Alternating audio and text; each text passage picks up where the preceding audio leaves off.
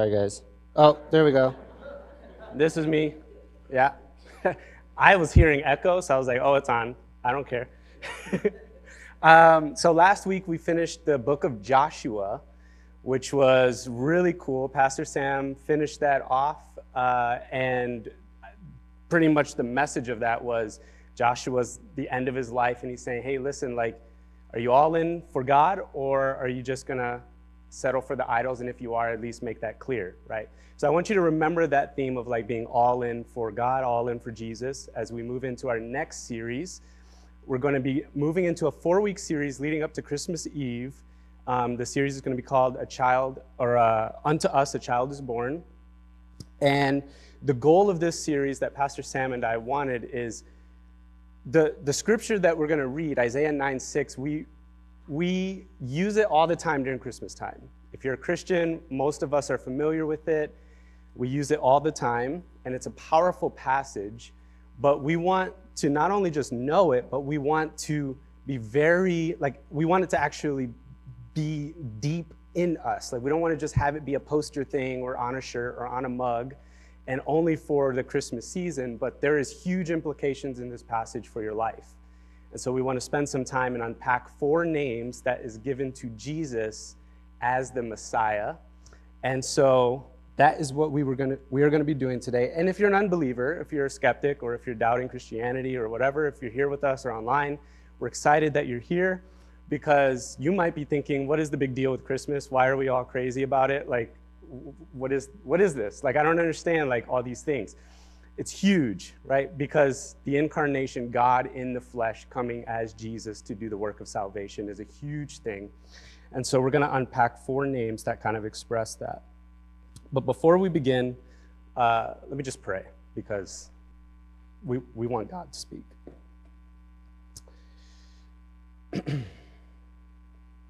Lord, thank you for your grace. Jesus, we just want to know you. We want, we want to know you. Everyone here who's come to church today, they've, they've come to know you. We want to know you deeply. We don't want to just know about you, but we want to know you, Lord. And so I just pray that as we work through one of these names this morning, I pray, Jesus, that you would help us to see the implications of what it means for our life and how we see you as a person, not just an idea, not just a teacher, not just someone in the Bible, but as God. Lord, um, you've made your word clear to us, and so help us to understand it. Give us your Holy Spirit. Teach us, Father. And so we give this to you, and we ask all of this in your mighty name. Amen. So before I. Uh, before we read the passage, um, I want to start with this. When we know a person by name, it adds huge significance to the relationship, right? Like if I came up to Rick and I said, hey, guy, you would literally be offended at me. like, like we don't address each other that way. Maybe people do, but that's rude, right? But if I came up to you and I was like, Rick, how are you? Or Laura, how are you doing? Like there's significance to that, right? It adds significance to that relationship. Names have huge value. We're given a personal name, and oftentimes we use it to distinguish each other. Like we don't want to all be named John because then we're like, oh my gosh, like which one, you know? But, but it distinguishes, but it also, it's very, in, in some sense, it's, it defines who you are, right? It's your personal name. And um, when we look in the Bible, the Bible places huge emphasis on names. It's a huge thing in the Bible. And it doesn't approach it from an American 21st century modern standpoint, right? So, like for us, we name our children things because they're cool, or we, you know, maybe a name is passed down generationally. Like, like Jordan and I have been, my wife have been looking at like the royals, right? And it's like, oh my gosh, there's like Edward the 80th. Like, there's so many like Edwards right? But but there's like there's there's more meaning in a name in Jewish culture. In Jewish culture, like a name really defines someone. And like one rabbi uh, named Benjamin Blech even goes so far, let me preface with this. I don't necessarily agree with this totally, but I'm, I'm saying it to give you an idea of how the Jewish culture sees the significance of names. He says that names um, goes, he goes so far to say that names are to some extent prophetic and give us glimpses into someone's soul. I'm like, I, I mean, I don't know, but like in the Jewish culture, that is how they see names. And we have biblical examples of this. I'm just going to give us a few. We see in the Bible, uh, Abram is renamed to Abraham, and his wife Sarah is renamed to Sarah from Sarai in Genesis 17. Why does God do this? To communicate what he was going to do through them. You are going to be the mother and the father of many nations. He renames them, and this meaning is attached to their name. They were promised a son, right? 90 years old, promised a son. What do they do? They laugh at God, quite literally to his face. And God is like, I'm going to do this. They have a son, and what do they name him? Isaac, which in Hebrew means laughter. Why do they name him laughter? Because they laugh, they laughed at God, like, and he did it. And it was like a reminder of like, wow, God, like, he really showed up and, and came through with his promise. And that happened in Genesis 21. And even in the New Testament, uh, Jesus is having a conversation with one of his disciples in Matthew 16, and he renames him from Simon to Cephas, which means rock. And, and the conversation is Peter is declaring him as the Messiah. And so Jesus renames him to, to communicate the solidity of his faith. Like, you believe that I am the Messiah. You're going to be Cephas. On this rock I will build my church, right? That verse. And so we see that, like, there, there's huge implications for a person's name in the Bible. It means a lot. There's a lot of significance. And you might be wondering, why are we talking about names, right?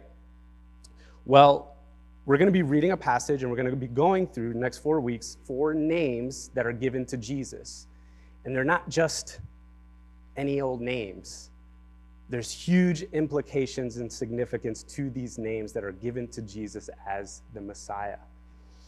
And so when we read them, I don't want us to read it from an American perspective or whatever culture you come from. I want, I want us to read it from a Jewish perspective like a Jewish, a Jewish mind reading these things about, oh my gosh, like I've been waiting for the Messiah, and this is, this is what he's going to be like. This is how I'm going to identify him. And so that is what we're going to do. So if you have your Bible, I hope you do. If you don't, it'll be on the screens. We're going to be reading Isaiah 9, and we are going to start in verse 1. We're going to read all the way down to verse 7 uh, just to get some of the context here. I'm going to do what the preacher did at the uh, youth retreat. If you are there, say amen. I'm assuming you're there. Okay. Uh, so, starting in verse 1, this is what he says Nevertheless, there will no more be gloom for those who are in distress. In the past, he humbled the land of Zebulun and the land of Naphtali but in the future he will honor Galilee of the nations by the way of the sea beyond the Jordan. Verse 2 The people walking in darkness have seen a great light. On those living in the land of deep darkness, a, light has dawned. You have enlarged the nation and increased their joy. They rejoice before you as people rejoice at the harvest, as warriors who rejoice when dividing the plunder. For in the day in Midian's defeat, you shattered the yoke that burdens them, the bar across their shoulders, and the rod of their oppressor.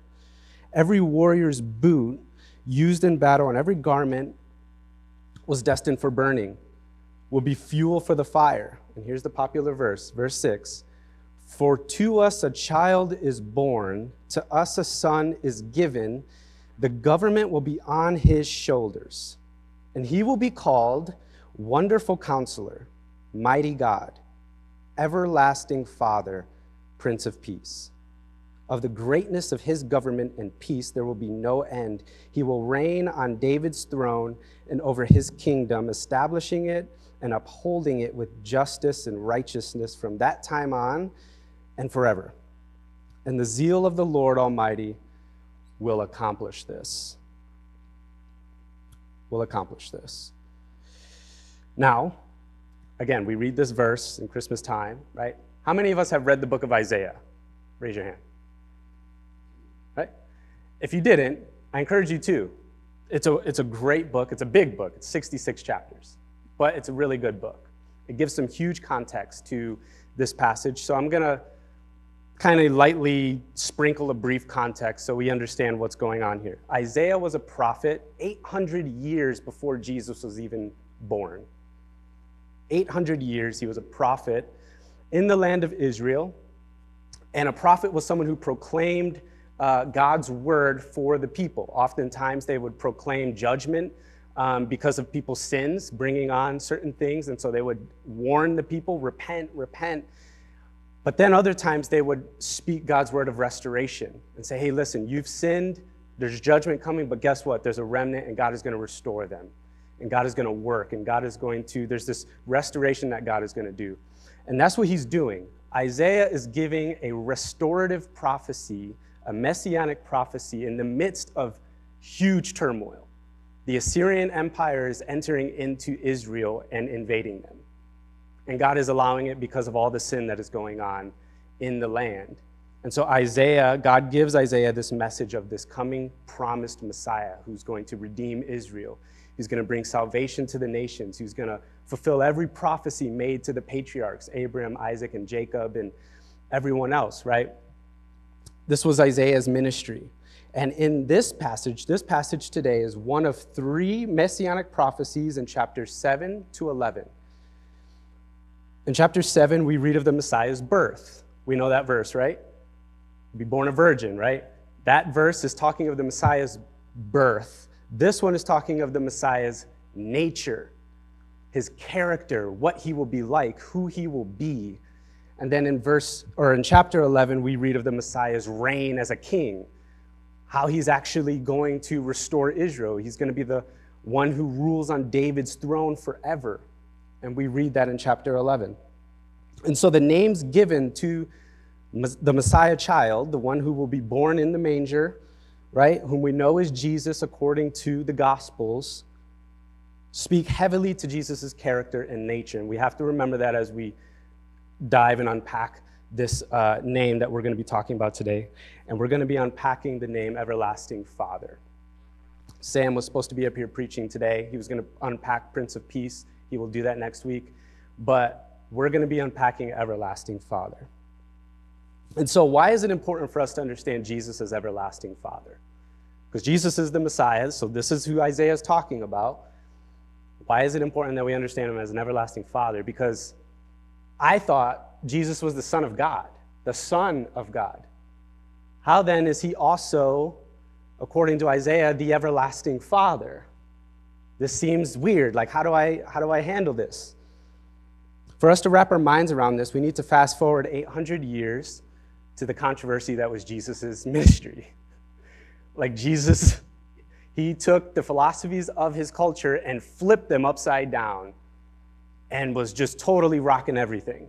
I mean, because at that time, Judaism and the, what was going on, like the law that God gave his people had become man made tradition. And, and the religious leaders were tacking on and, and putting burden on the people by tacking on human tradition on top of the already 613 laws that God commanded people. And so it was impossible. It was like, this is, this is oppressive. And so Jesus would come along with his 12 disciples, and they would just, he would do things, right? He would eat on the Sabbath, and he would heal on the Sabbath, and he would do all these things. And the religious leaders of the time would lose their mind. They would be like, oh my gosh, he's like, this guy is a blasphemer, right? One of the things that got him into the most trouble, if you read the Gospels, was when Jesus would say things like, I and the Father are one. One. If you've seen me, you've seen the Father. Right? He says this in John chapter 10 and John 14. These, these are claims that Jesus is making in front of the Jewish religious leaders who were looking for their Messiah. And Jesus would say something like this, and they would be like, we are going to stone you right now because you are blaspheming. We read over that and we're like, oh my gosh, that's really cool. For them, this was a huge deal. Because in their law, it says if you are blaspheming God, you are to be stoned. And so they charged him with that. And that is exactly what they charged him with and put him on the cross with. So this was scandalous in Jesus' day to say, I am one with the Father. If you've seen me, you've seen the Father. Right? In Colossians 1, Paul writes that Jesus is the image of the invisible God. He is the image of the Father, the physical representation of the Father. So Jesus was just communicating a truth about his nature that the people were just missing. They couldn't connect and reconcile this. Jesus is one with the Father, which means in his essence, he is God. This is why we say, like, God was incarnate in Jesus. Like, God came incarnate as Jesus. That's why we say that. Because him and the Father are one, this doctrine of the Trinity. God coming as human flesh. And so, at the same time that Jesus is one with the Father, Jesus is also distinct from the Father. Jesus is the Son, God the Son, and then there's God the Father and God the Holy Spirit. And this is a, this is a historical, biblical truth about God and who He is. So Isaiah is not saying that Jesus and God the Father are one as everlasting Father in the sense that they are one person, like the same person, but he's saying that they are the same essence. Your Messiah is going to be God. And he's going to come and restore you. Like, God is going to come and he's going to do it himself. But the point remains God is heavenly in his nature, or uh, fatherly in his I mean, he's heavenly in his nature too, but he's fatherly in his nature. And Jesus perfectly exemplifies this. He did it every time he healed someone or wept with someone. He, he did it every time he had compassion on a sinner or a tax collector and called them to be a disciple, or when he gave the parable of the lost son. He said, I will leave 99 sheep to go after the lost one. That's a fatherly heart. Have you ever asked yourself or wondered why God chooses to reveal himself as a father? I say it all the time. I mean, when I pray, I, I don't even realize that I'm addressing God as Father because it's just become so natural for me to address Him that way, which is good. But why does God choose to reveal Himself as Father? Because He doesn't have to, but He does. Because let's be honest, it's hard for us to comprehend this, right? When we think of God, right, the first thing that comes to your mind isn't always Father. Or if you are a non Christian, or if you are a non Christian, when you think of God, Father is not the first thing that comes to your mind. Maybe judge, or king, or warrior, right? Something powerful, someone who is all knowing, who knows everything. That's what comes to mind. But the Bible highlights this nature of God is God is fatherly in his nature. And I think for most of us, the struggle in understanding this concept of God being a father, being a heavenly father, is because of our limited understanding of fathers, right? Like, if you're a father here, or I mean, we've all had a father at some point, they were probably imperfect, right? Why? Because we're human. We're imperfect humans. And so of all the fathers who are have a relationship with their children, there was actually a really um, sad statistic that I read, and I was debating if I should say it, but there are 24.7 million children who do not have a consistent relationship with their father. That's in America. Like, that's a lot of children without a consistent relationship with their dad. And so, there's a lot of people in our world who have a very limited understanding of what, it, what a father means, what it means for someone to be fatherly to them. And of all the fathers that are consistent, even the good and godly ones, we mess up. We have to apologize to our kids. We have to, you know what I mean? Like, and that's a good thing and that's, that's a holy thing. But when it comes to understanding God as a perfect father, It doesn't sometimes make sense to us. How can God be perfect in his fatherly nature? An example of this would be like, I got saved, right, at 21, and my dad wasn't in my life too much. I saw him on the weekends. But I, when I became a Christian, I had this tendency to continue to ask for forgiveness like a million times for like if I knew I sinned. Like, like, I don't know, I'll do something and I'll be like, okay, God, I'm really sorry. Please forgive me. And then like five minutes later, I'm like, Lord, forgive me. And then one day later, I'm like, forgive me. And then two years later, I'm like, God, please forgive me for what I did two years ago. And then five years later, I'm like, God, I can't believe I did that. Please forgive me. Why do I do that? What is that? It's because I believe that God is not fatherly in the sense that, like, He's going to actually forgive me when He says that He would. I want to read a verse in Hosea chapter 11. It's not going to be on the screens because I want you to just listen to the words. I want you to listen to how God is communicating to his people. The context of Isaiah is that his, God's, pe- God's people has left him. Like they've, they've abandoned God and went after other gods.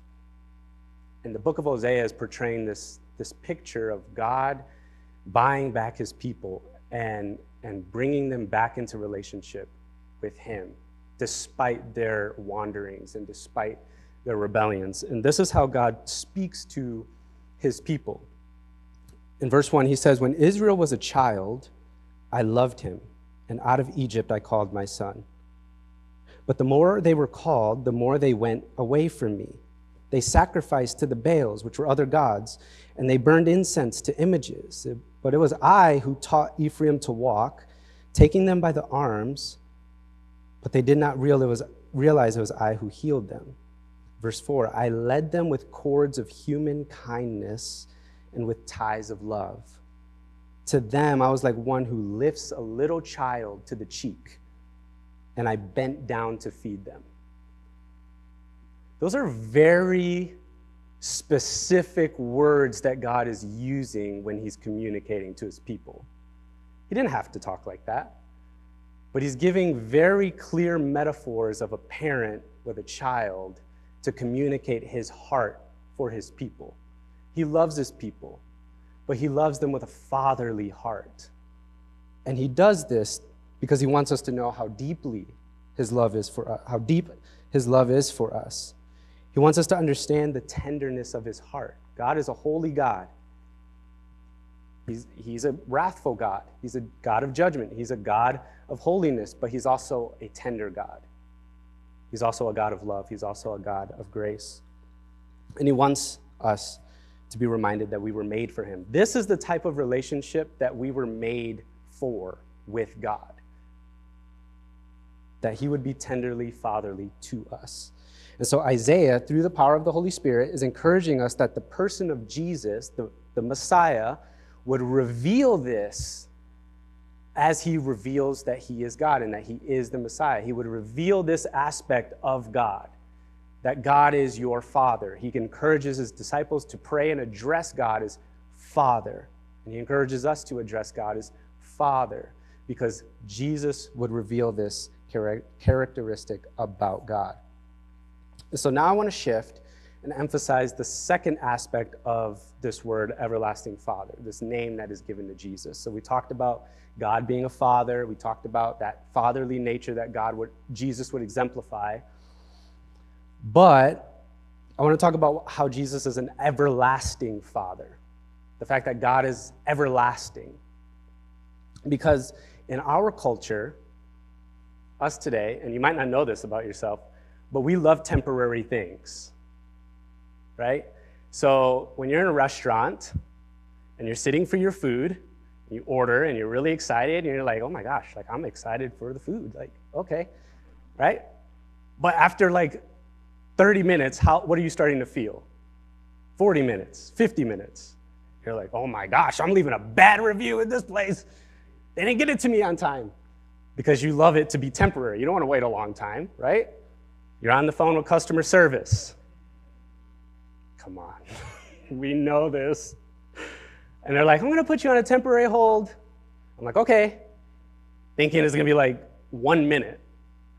It's like five hours I'm waiting. My phone is in the kitchen and I'm doing other stuff and I'm still hearing that music going on.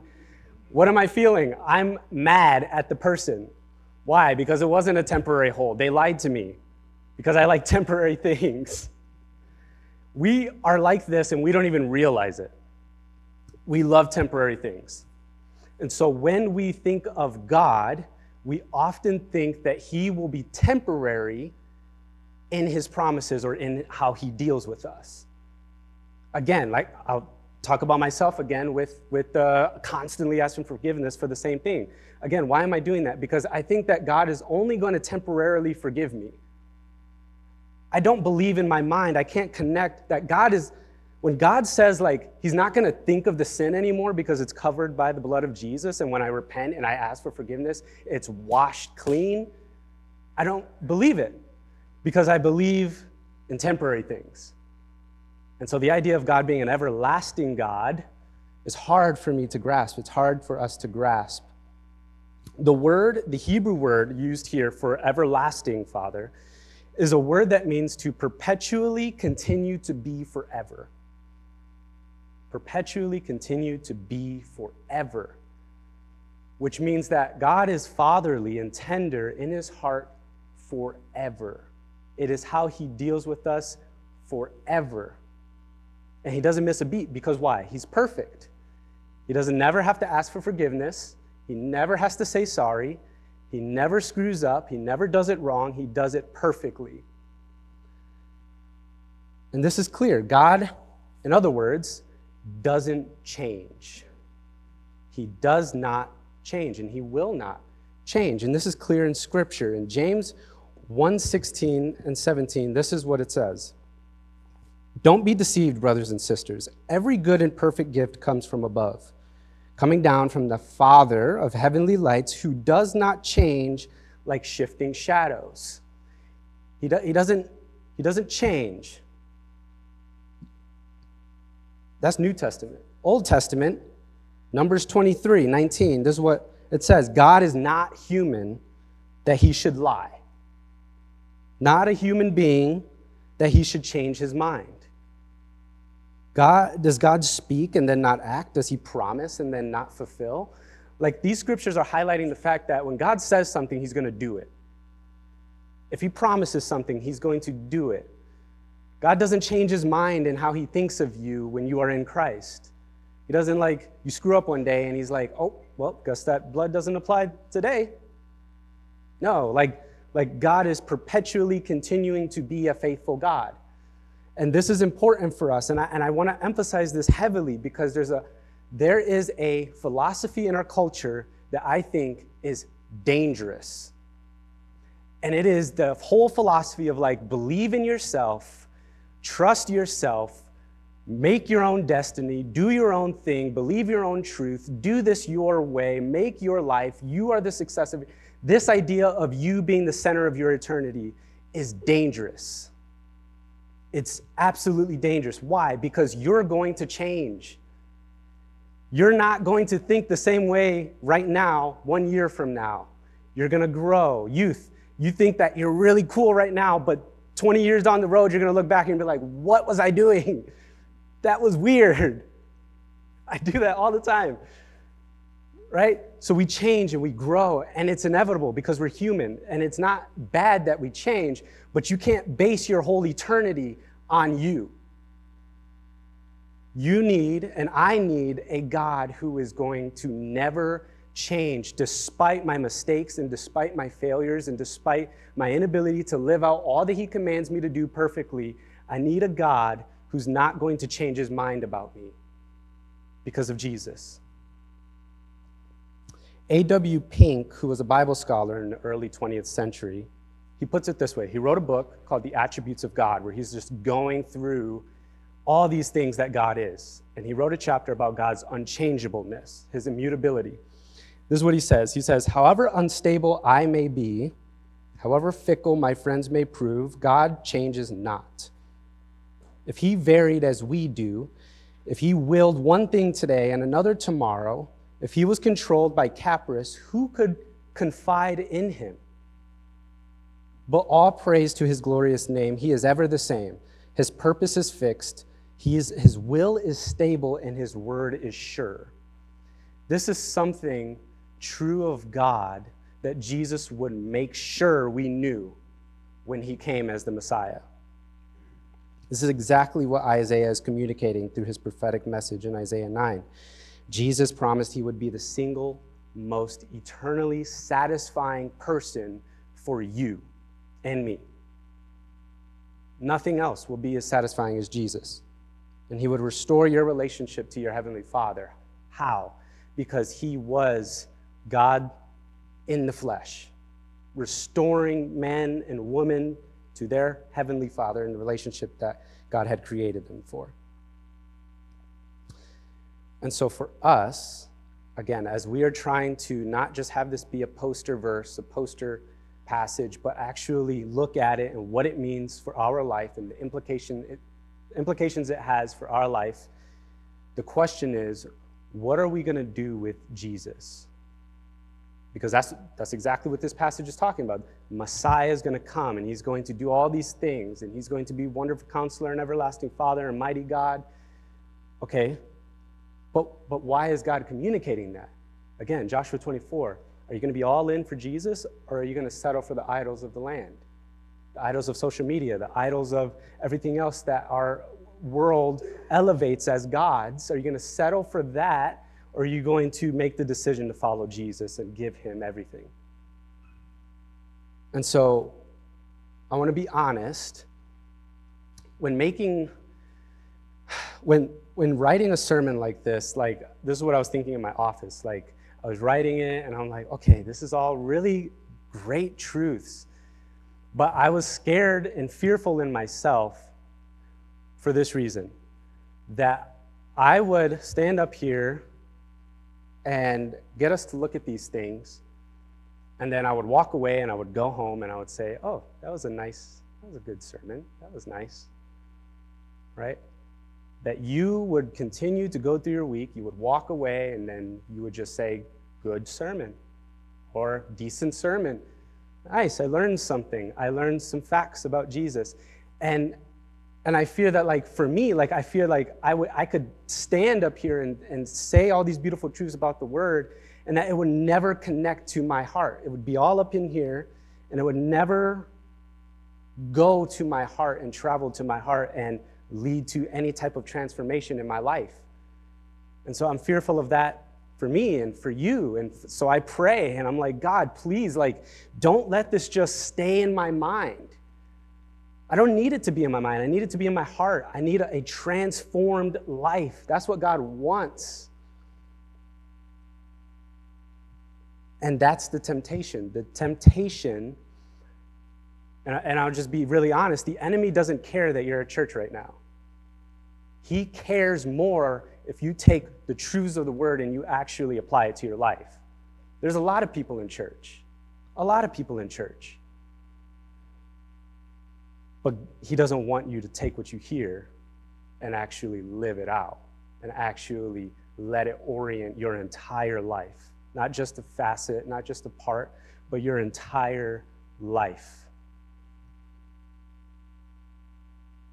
And so, I'm going to repeat a parable that Jesus, uh, I'm going to paraphrase it, that Jesus gives in Matthew 13. He tells a parable about the kingdom of God. And he says, hey, the kingdom of God is like a treasure that a man finds in a field. Right? He opens up the treasure and he's like, wow. He goes and he sells everything that he has so that he could buy the field so that he could have the treasure. Jesus' point is the kingdom is this treasure that you have to sell everything for. Not physically, you know, he's not saying like go and sell all of your things right now. I mean, maybe if you're called to be a missionary, you might actually literally have to do that and leave all that you know and go to a land that you don't know. It's very real. But the principle is giving up everything that you think and how you would orient your own life, giving it all up for Jesus. Being like, you know what? Jesus is worth it. His kingdom is worth it. His will for my life is worth me giving up what I want for my life and what I want to do right now and what I want You know, Jesus is worth it. And so the the thing we have to understand about this verse with these names is it's, it's a wonderful verse for Christmas, but it's also a crossroads.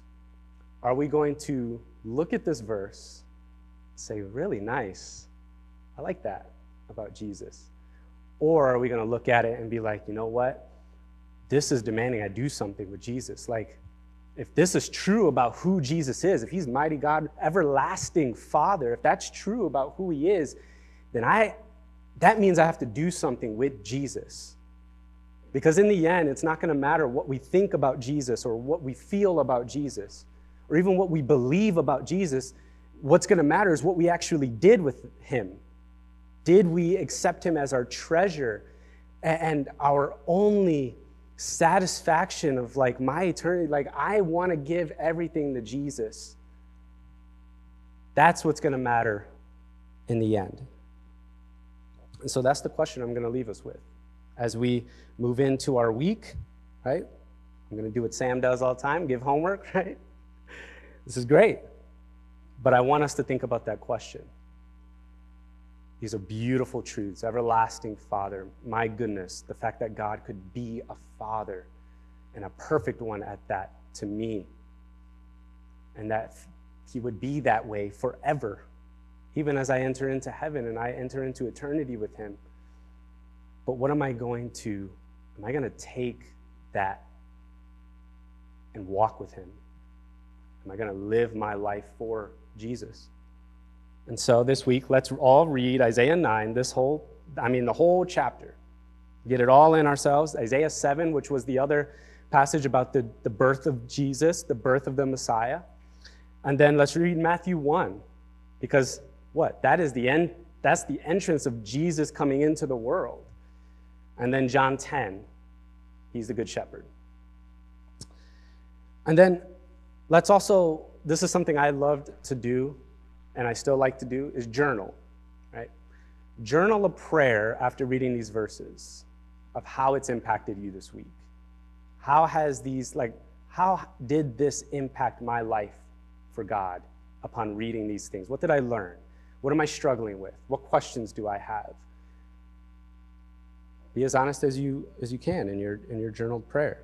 And then if you need help with prayer, maybe a simple prayer like, Lord, help me to know you as my everlasting Father, that I may have confidence in who you claim to be and how you see me. And then connect with someone in church from a different household and start a discussion about these passages, right? It's great to talk with other believers about these things that we're learning in Scripture. So I encourage you, reach out to someone, be like, hey, this is this is weird. What do you think about this? Or hey, this is really encouraging. I want to encourage you with this. So let me pray, and uh, we'll close our service with some more worship.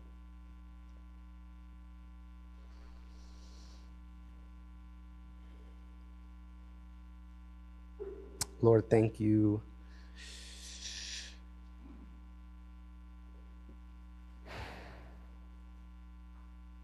that you are an everlasting Father. God, we won't even be able to truly understand what that means until we actually are with you. But for now, Holy Spirit, help us to understand a little more deeply as what that means as it relates to you.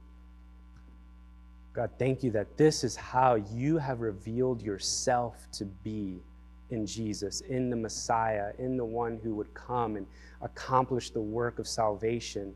The whole reason that we celebrate at Christmas time is because of Jesus the Messiah. He's come into the world. It's the whole reason for Advent, waiting and preparation, like we talked about earlier, preparing the way for Jesus. You know, we want our hearts to recognize that Jesus, you are the Messiah. You are this everlasting Father proclaimed here in Isaiah 9. And that means that my whole life has to change. You don't want me to stay the same. You want me to be like your son, Jesus. Mm. You want to mold me and remove the things and the idols in my heart. You want to destroy them. You want to move them. And you want to plant your righteousness in me. You want to cover me in robes of righteousness. And you do in Christ. So, Lord, I pray that as we go out into our weeks, Help this not to just be another message that we heard at church. I pray, God, that this, this would impact our soul, that we would go home and we would sit down with our Bibles and we would contemplate these things and we would, we would study and we would pray and we would seek to know you more as an everlasting Father and what that means for us and for our families, for the people in my neighborhood who don't know you and the family members who don't know you. So thank you, Jesus, for your word. Thank you, Jesus, for your truth. And we say this in your mighty name. Amen. Hey everyone, Pastor Sam here. Thanks for joining us for a Sunday sermon. If you're interested in more of the sermons from this series or some of our past sermon series that we've done, you can find them at discovercommunity.org under the sermon file. Uh, otherwise, you can subscribe to this channel to make sure you stay up to date on all our content. Thanks for joining us.